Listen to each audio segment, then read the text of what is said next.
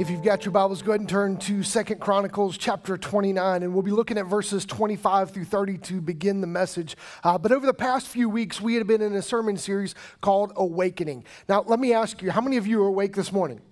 Good. So uh, I'm going to kind of talk to you about things that cause you to sleep. Now, as I was studying and as I was putting this message together, I am breaking every rule that a communicator can do.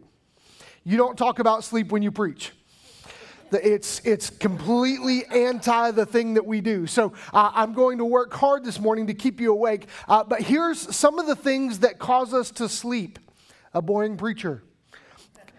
Don't amen. Thank you.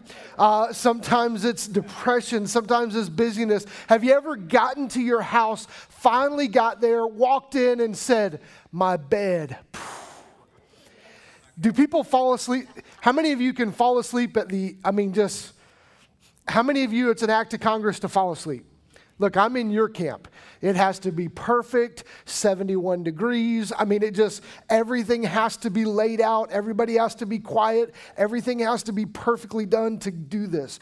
Uh, an interesting thing in our country is that people going to sleep has become a problem. And so things like Benadryl, melatonin, sleep studies have become this big business on how to get people asleep. Now, the interesting thing is, we look at this this morning, there's really no sleep like a child's sleep. Have you ever wondered how kids kind of fall asleep in different spots? Let me prove this to you just a little bit. Like, all it took was a blankie.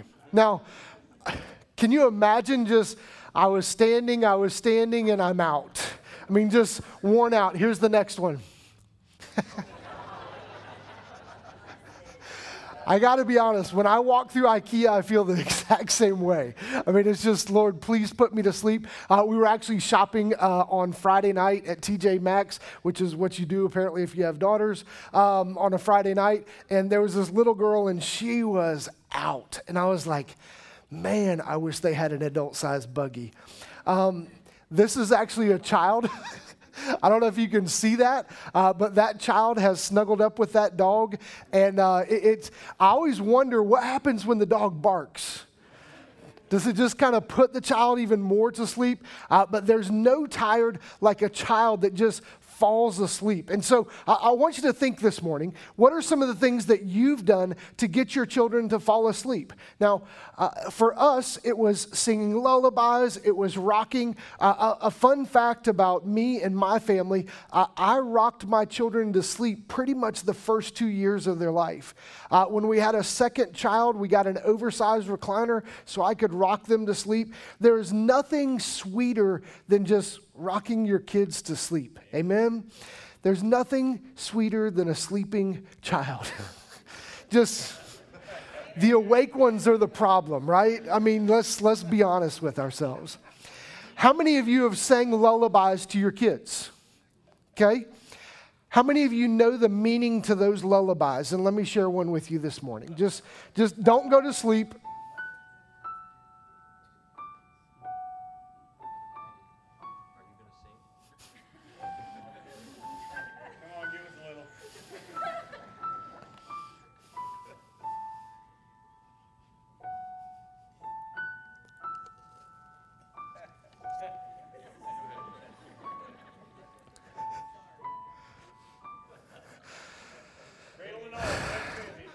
Does everybody just feel at peace right now?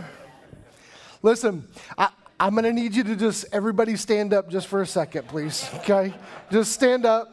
Look, I thought this through. Give a little stretch if you need to. Get the wiggles out. Okay, now you may take your seat. That may have been the worst moment in preaching I've ever had. But I promise you it's for a point. How many of you sang Rockabye Baby to your kids? How many of you have studied out the words to what that song is? Here's a few theories that go along with this. One theory is that their heir to the throne, King James II of England, could die and be overthrown. This is what the song was in hopes or anticipation that the child would fall out of the cradle, die, and never be able to take the throne. Now, how many of you feel really good about singing your kid that song right now? Now, there's other theories. Now, maybe this is why psychology has taken such a far advance in our, our, our, our, our, children. The other one is this the early Native Americans wrapped their children and hung them in the tree, creating this soothing motion as the wind would come through. Rockabye baby. This was kind of this sweet little melody that would take place as they were kind of hanging in this tree in, in a, a good sleeping fashion, like a hammock, if you will. The third part about this song that people don't really understand is that Ring Around the Rosies. This is connected to the Black Plague. Why are we singing this to our kids?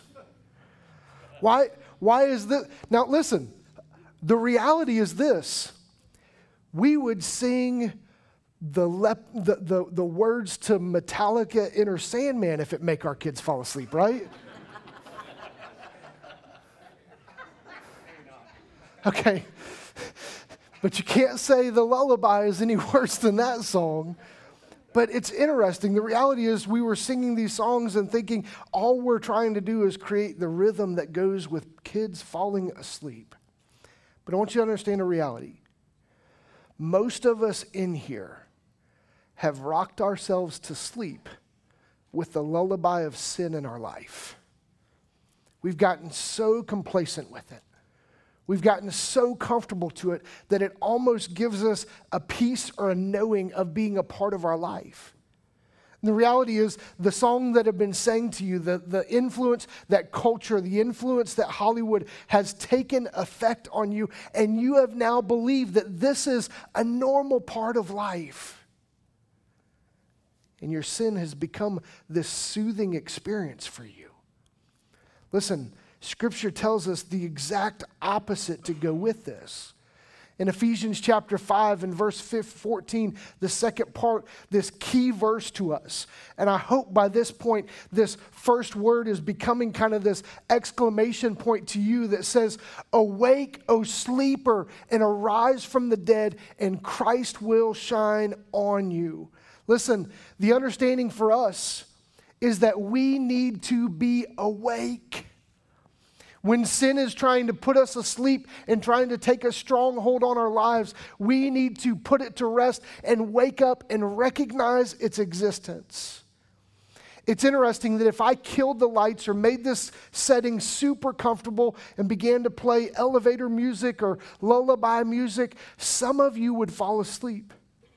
Now, for those of us that are a little less trusting, that don't fall asleep in a car and don't fall asleep on a plane, don't fall asleep in anywhere where anybody can get me. We need to be awake. So we've been looking at Second Chronicles. And we'll look in verse chapter 29, verse 25 through 30. But the history of this is that there was a spiritual awakening taking place under King Hezekiah. This is something that is documented and monumental for the, for, the, for the Christian faith to know that people were turning back to God. And this incredible thing was taking place that King Hezekiah went against his father's leadership and had opened up the temples. He had set the Passover feast. He had invited the kingdom. He had consecrated the priests. He had made the sacrifices. He enlisted the leadership, the priests and the, the princes, that they were on board with turning back to God. We come to this place where this huge spiritual awakening takes place verse 25 through 30, he starts with this And King Hezekiah stationed the Levites in the house of the Lord with cymbals, harps, and lyres, according, not, when you hear lyres, you think of actual lyres. This is a musical instrument. According to the commandment of David and of Gad, the king's seer, and of Nathan the prophet, for the commandment was for the Lord through his prophets. The Levites stood with instruments of David and the priest with trumpets. Now imagine this. They were coming together to worship. The exact same thing that we just did, they were doing during this time. Then, in verse 27, then Hezekiah commanded that the burnt offering be offered on the altar. And when the burnt offering began, the song of the Lord began, also in the trumpets accompanied by the instruments of David, king of Israel. The whole assembly worshiped. Catch that. There was not one person asleep in the congregation. There was not one person that wasn't participating, that was holding back. The whole place was now worshiping. And the singers sang. Just so you know, this excludes me, but I sing anyway. And the trumpeters sounded. All this continued until the burnt offering was finished. When the offering was finished, and the king and all who were present with him bowed themselves and worshiped. And Hezekiah the king and the officials commanded the Levites to sing praises to the Lord with the words of David and of Asaph and seer. And they sang praises with gladness. And they bowed down and they worshiped. I want you to understand this burnt offering was a little bit different from the large number offering that I was telling you about last week. There's a little bit of confusion that comes with understanding what a genuine offering is.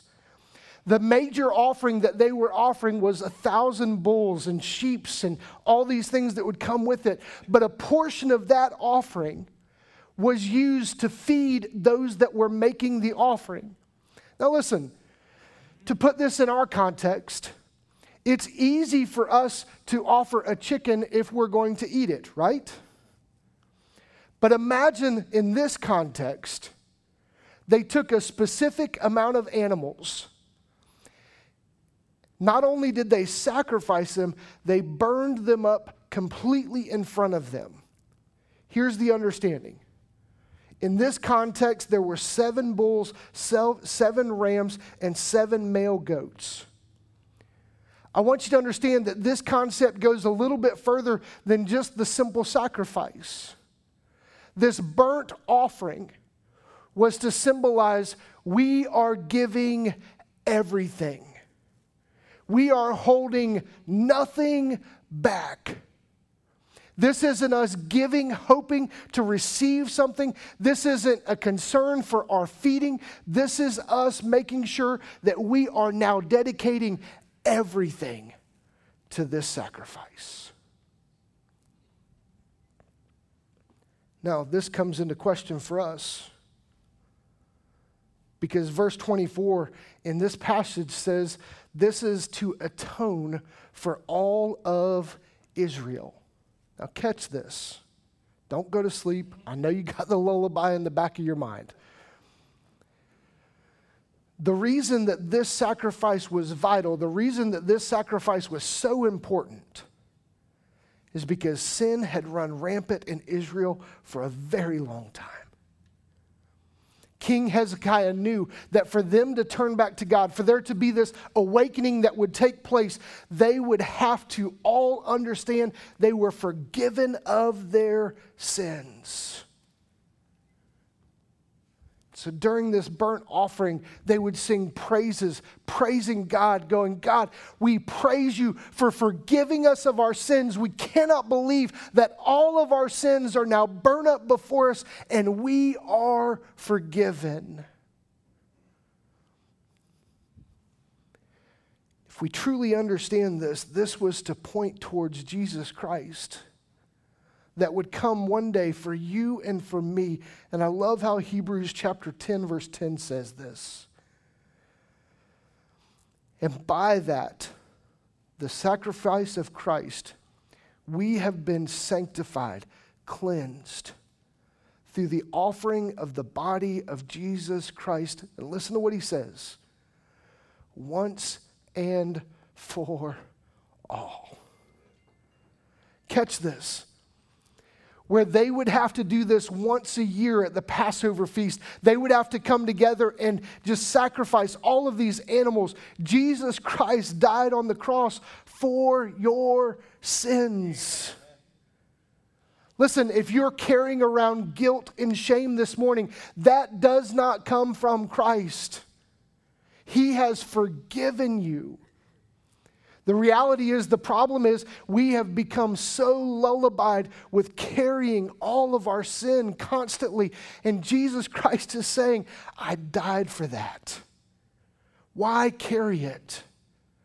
Listen, if you're in here this morning and maybe you came by us just on an accident or something brought you here, Christ brought you here for this purpose that you would know that Jesus Christ died on the cross for your sins.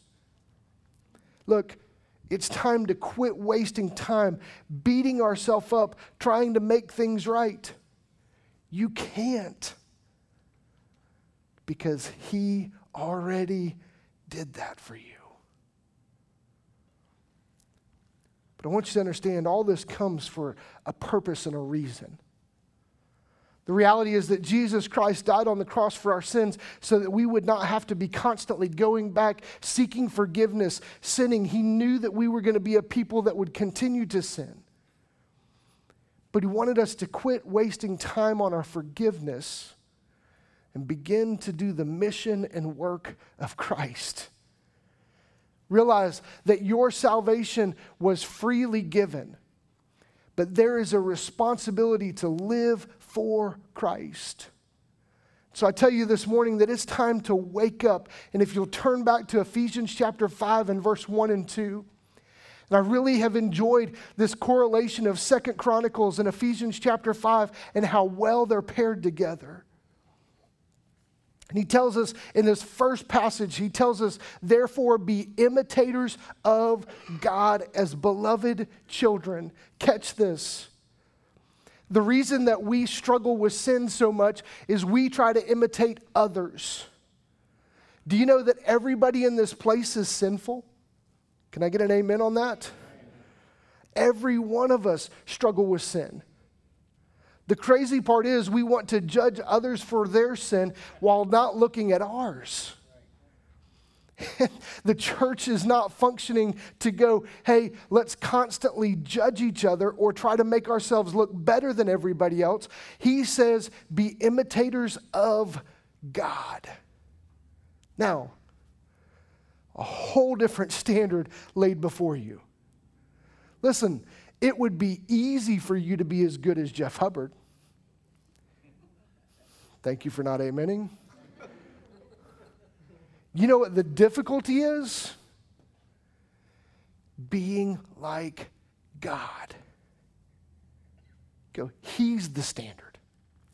One of the things that takes place in a lot of churches is that when something happens with the pastor or the pastor's family, or when something happens with an elder or a deacon or somebody in church leadership, we look at them and we're completely destroyed because we cannot believe that they would fall. The reality is this we shouldn't have been looking to them anyway. We should have been looking towards God.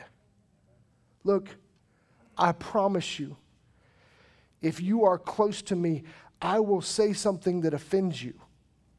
Look, even this morning, as much as I love Mike Joyner, I didn't do it openly, but I wore my Georgia Bulldog socks.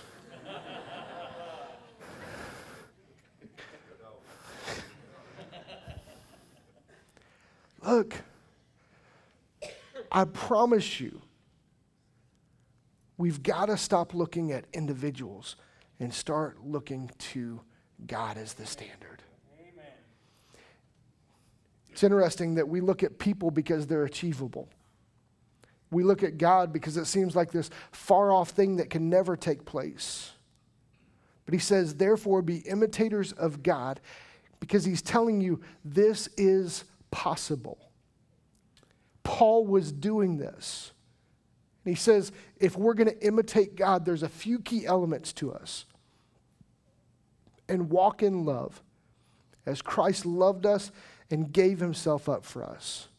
A fragrant offering and sacrifice to God. Look, the first thing that you need to work on as a believer, the first thing is learning to walk in love. Do you know the single greatest identifier of a believer is somebody that's loving? Do you know how hard it is to carry bitterness and anger and resentment when you are forgiven?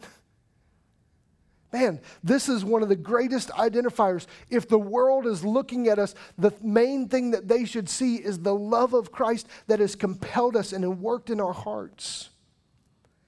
But he tells us when you're going to imitate God, there comes this laundry list, and he picks it up in verse 3. And he tells us if you're going to imitate God, you need to get rid of sin. And he's very specific.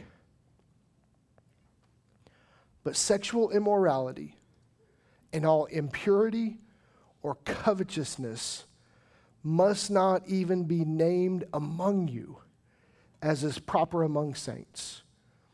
Then he continues Let there be no filthiness, nor foolish talk, nor crude joking, which are out of place, but instead let there be thanksgiving. Catch this. How many of you are under deep conviction after that verse? I mean, listen, let's, let's key in on this for just a second.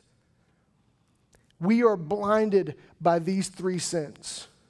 These three sins lull us to sleep quicker than anything in our society. The first being sexual immorality. Let me give a clear definition of this. This is sexual relationship with anybody other than your husband or your wife, period. Look, the easiest, clearest understanding and definition is this.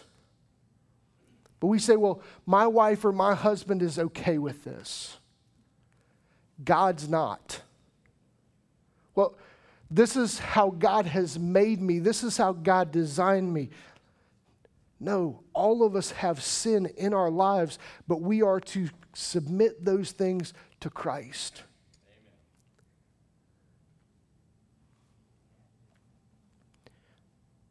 This influence. Think about a TV show that you've walked, watched this week, and, and I'm starting to see this crazy trend that just about every TV show starts with two people making out that aren't married. I'm sitting there going, man, my kids are watching this. At what point do we just pull back everything and stop explaining to them and going, listen, this isn't right? But we're okay with it. A fun fact 10, 15 years ago, Hollywood took a, a, an interesting stance. Do you know that the best way to make people comfortable with something is to make them laugh about it? So you think we can introduce any sexual occasion, anything sexually, as long as we can get them to laugh about it. Look, the church, the people of the church, are asleep at the wheel with what's taking place with this sexual revolution in our country.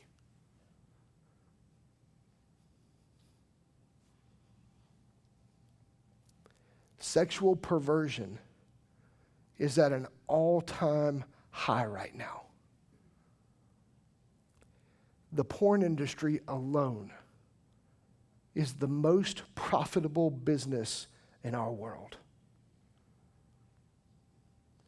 If you look up statistics, these industries make more money than some countries. And look, Pastor Jeff, I can't believe you're talking about this in church. You want me to be honest?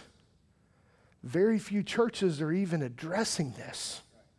This is why you're continuing in the path of sin. God's put somebody as a truth teller to tell you stop. You're destroying your life, you're destroying your witness, you're destroying your testimony to people that are around you sexual trafficking, homosexuality, people cheating on each other. This has to stop. The next one, I don't know that it's easier impurity. But Then, right after that, is covetousness. How many of you drove past a car that you wanted on the way to church this morning? Liars. We're not dealing with what lying, but we can, we can make that shift this morning if we need to. It's interesting. How many of you want what somebody else has? Man, how many of you have scrolled through a social media post and said, I want to be where they are? I want to eat what they're eating. Do you know what my dinner was last night? A Dairy Queen hamburger in a blizzard. Might explain why I'm fat, but we were coming back from a softball complex, and Jesup doesn't have a lot of food options. I can imagine that me posting a social media picture of my cheeseburger and blizzard, and everybody goes, I want to live Jeff Hubbard's life.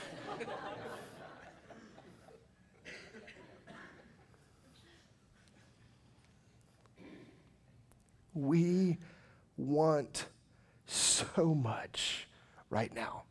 How many of you want to get paid more? How many of you want a nicer truck? How many of you want a nicer car? How many of you want a nicer spouse? Don't raise your hands, please. I said, don't raise your hand. Counseling appointments will be made available to you this afternoon.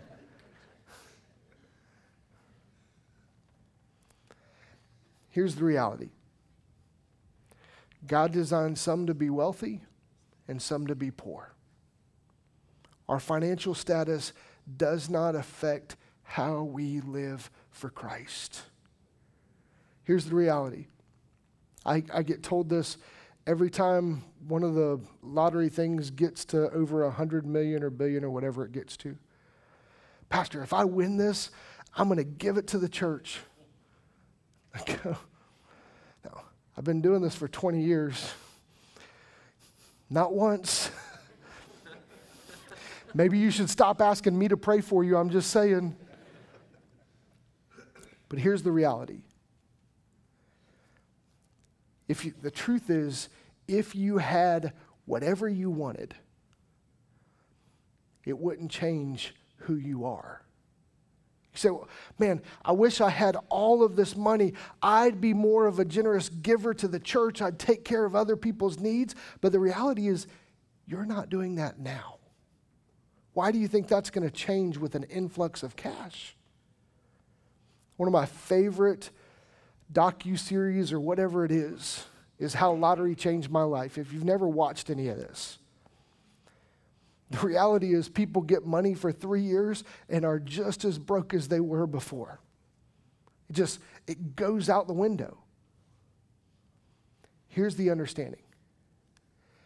If you spend your whole life wanting what somebody else has, you don't realize what Christ has given you. If you look at how short this earth is, how short this life is, we as believers live for eternity's sake.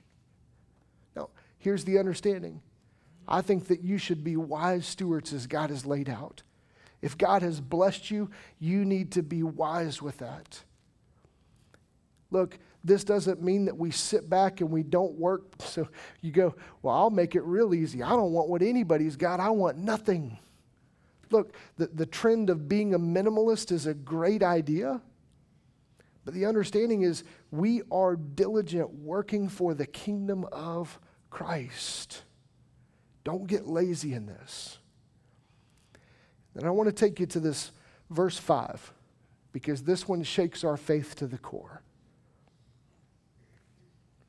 He says, For you may be sure of this, confident in this statement, that everyone who is sexually immoral or impure or who is covetous, that is, an, an, idolater, has no inheritance in the kingdom of Christ and God.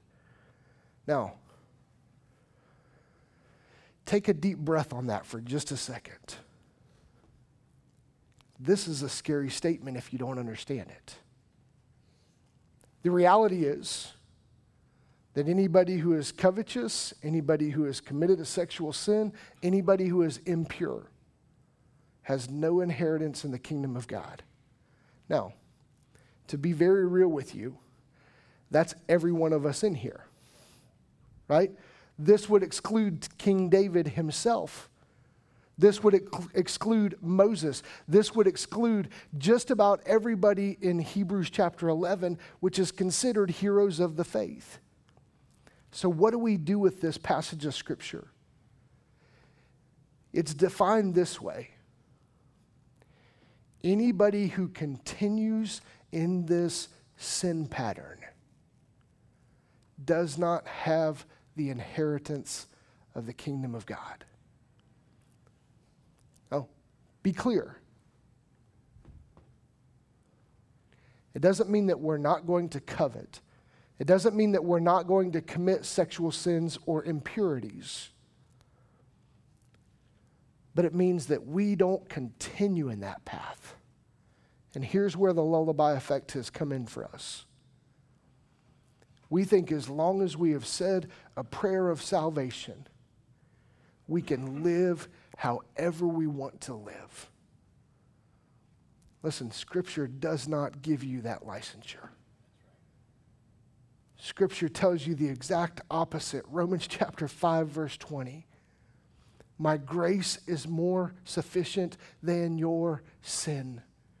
My grace always covers your pile of sin in chapter 6 and verse 1. I feel like I would have been in this camp that would say, Hey, I think I've figured it out. If we sin more, we get more grace. Anybody with me? Paul's response to that is this Shall we continue in sin so that grace may abound all the more? And Paul's two words are this God forbid. This morning, I want you to have genuine hope in Christ that you do not have to continue in the lifestyle of sin. Galatians chapter 5, verse 1, the most freeing passage in Scripture. Therefore, we are now free in Christ freedom has set in for us, that we no longer have to live in it. The reality is, Christ has forgiven you, but He has also called you to imitate Him. The lullaby effect is this as long as I'm better than so and so, I'm okay. Scripture standard is this Christ has forgiven you and he has called you to imitate him. There's a paradigm shift in what's taking place in the church today. As long as we attend on Sunday, as long as we give, as long as we do this, we'll be okay. That's not what Scripture teaches. Scripture lays this out in a clear understanding for us. It's time to wake up and put sin to death. Let me close with this statement. It's time to wake up and take no part in sin. If everybody would bow their heads and close their eyes just for a second. I don't do this very often, but I want to be the only one that's looking around at this time. The worship team is going to come forward, but they're going to be focused on their instruments with their heads down also.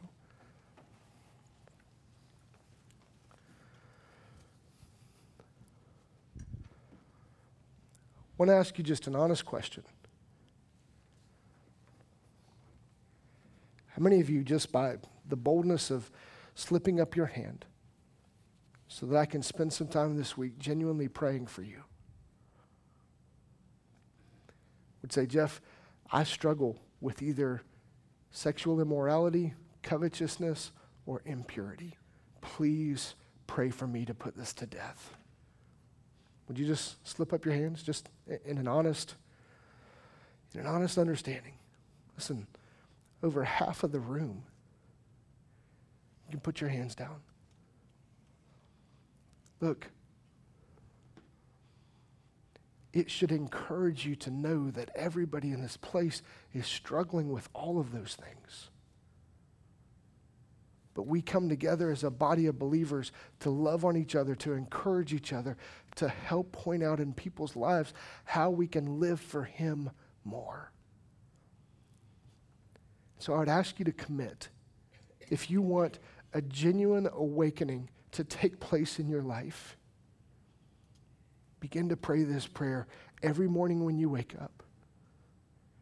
God, help me to imitate you today. Help me to imitate you. Just a simple verse in Ephesians chapter 5, verse 1 be imitators of God. If you want a serious awakening to begin to take place and transform your life, be an imitator of God. Dear Father, I come to you humbled and thankful for such powerful passages of Scripture.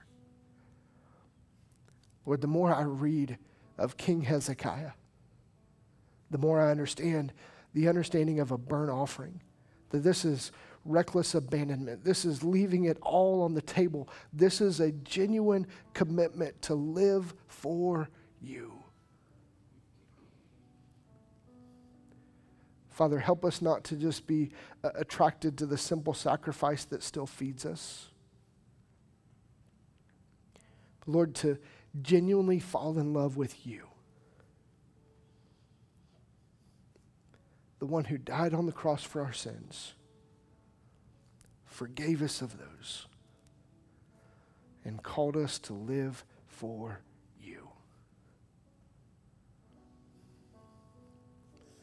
Father, may you be lifted up this morning. May the people that are listening to these words, your scriptures,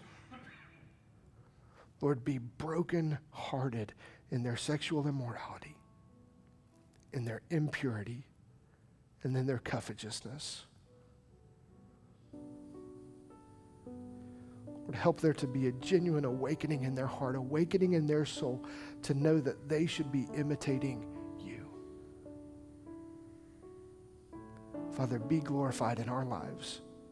In Christ's precious and holy name we pray. Amen.